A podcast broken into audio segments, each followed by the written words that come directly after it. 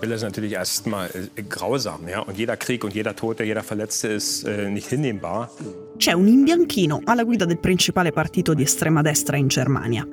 Non sono gli anni 30, siamo ai giorni nostri. Non si tratta di un altro famoso ex in bianchino, cioè Adolf Hitler, ma di Tino Krupalla, co-presidente di Alternativa per la Germania, AfD, dal 2022.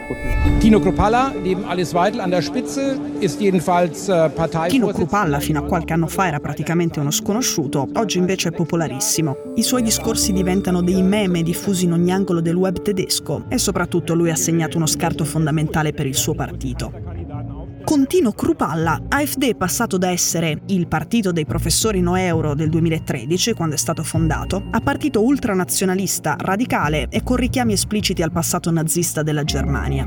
Con questa radicalizzazione a destra è cresciuta la popolarità di AfD nel 2023, con oltre il 21% dei consensi nei sondaggi, AfD è diventato il secondo partito dopo l'Unione Cristiano-Democratica e l'Unione Cristiano-Sociale, quelli che sostenevano Merkel per capirci, che insieme sono al 27%.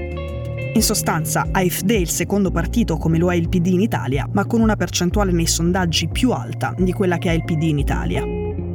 Alle debolezze del governo di centrosinistra di Olaf Scholz e alle paure dei tedeschi, AfD oggi risponde con un campionario paranazista di cui Tino Krupalla è semplicemente il capofila. Ma neanche il più estremo.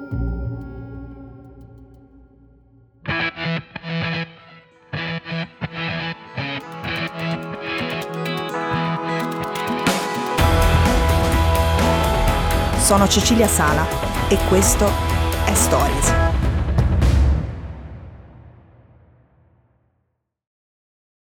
Stiamo parlando di AfD e di ultradestra, quindi partiamo da Tino Krupalla, dal capo.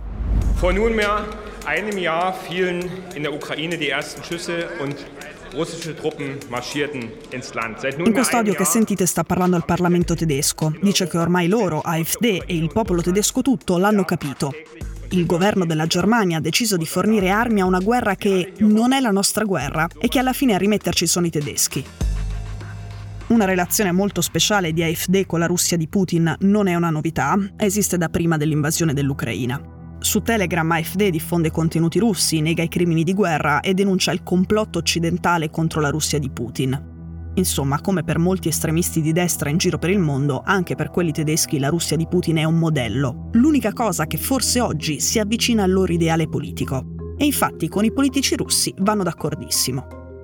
Per esempio, al ricevimento del 9 maggio all'ambasciata di Russia a Berlino, il co-presidente di AfD indossava una cravatta con il tricolore della bandiera russa. Nessun altro politico tedesco, come vi potete immaginare, si era presentato a quell'iniziativa. Questa fascinazione però adesso ha un risvolto più pesante perché negli ultimi mesi è emersa la vicinanza di AfD alle spie russe che sono state scoperte all'interno delle forze armate e dell'intelligence della Germania.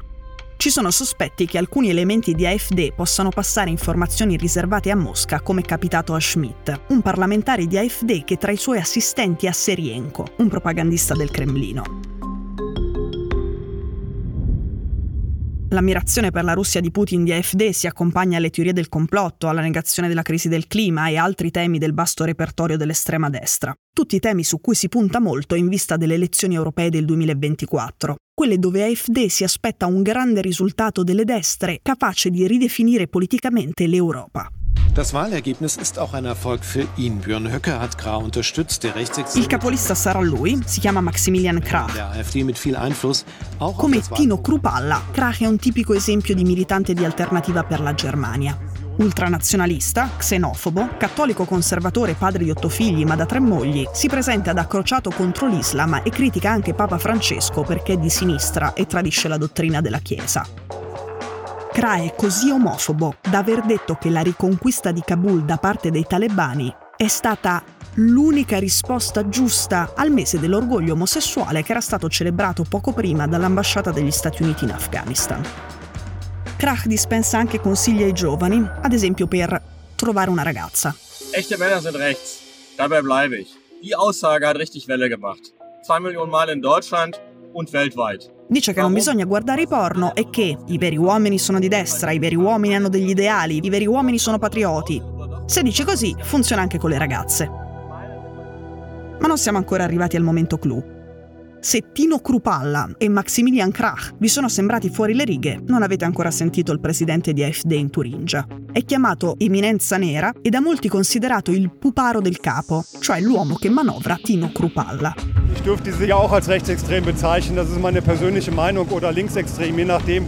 Qui lo sentite intervistato da Der Spiegel. Lui è il più esplicitamente nazi di tutti. Ha definito il monumento in memoria degli ebrei vittime del nazismo di Berlino una vergogna. Äh, Ad agosto ha detto che i bambini con difficoltà di apprendimento dovrebbero essere scolarizzati in istituti speciali e separati da quelli normali, ammiccando un po' al programma dei nazisti per lo sterminio dei disabili che fu la prova generale dell'olocausto degli ebrei. Alle critiche, Eminenza Nera replica che il suo è soltanto buonsenso. Anzi, è quello che pensano tutti, ma nessuno ha il coraggio di dirlo.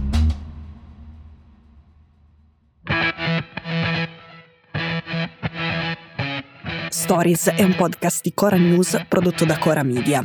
È scritto da Cecilia Sala. A questa puntata ha collaborato Francesco De Felice. La cura editoriale è di Francesca Milano. In redazione Simone Pieranni. La sigla e la supervisione del suono e della musica sono di Luca Micheli. La post-produzione e il montaggio sono di Filippo Mainardi. La producer è Monica De Benedictis. Le fonti dei contributi audio sono indicate nella sinossi.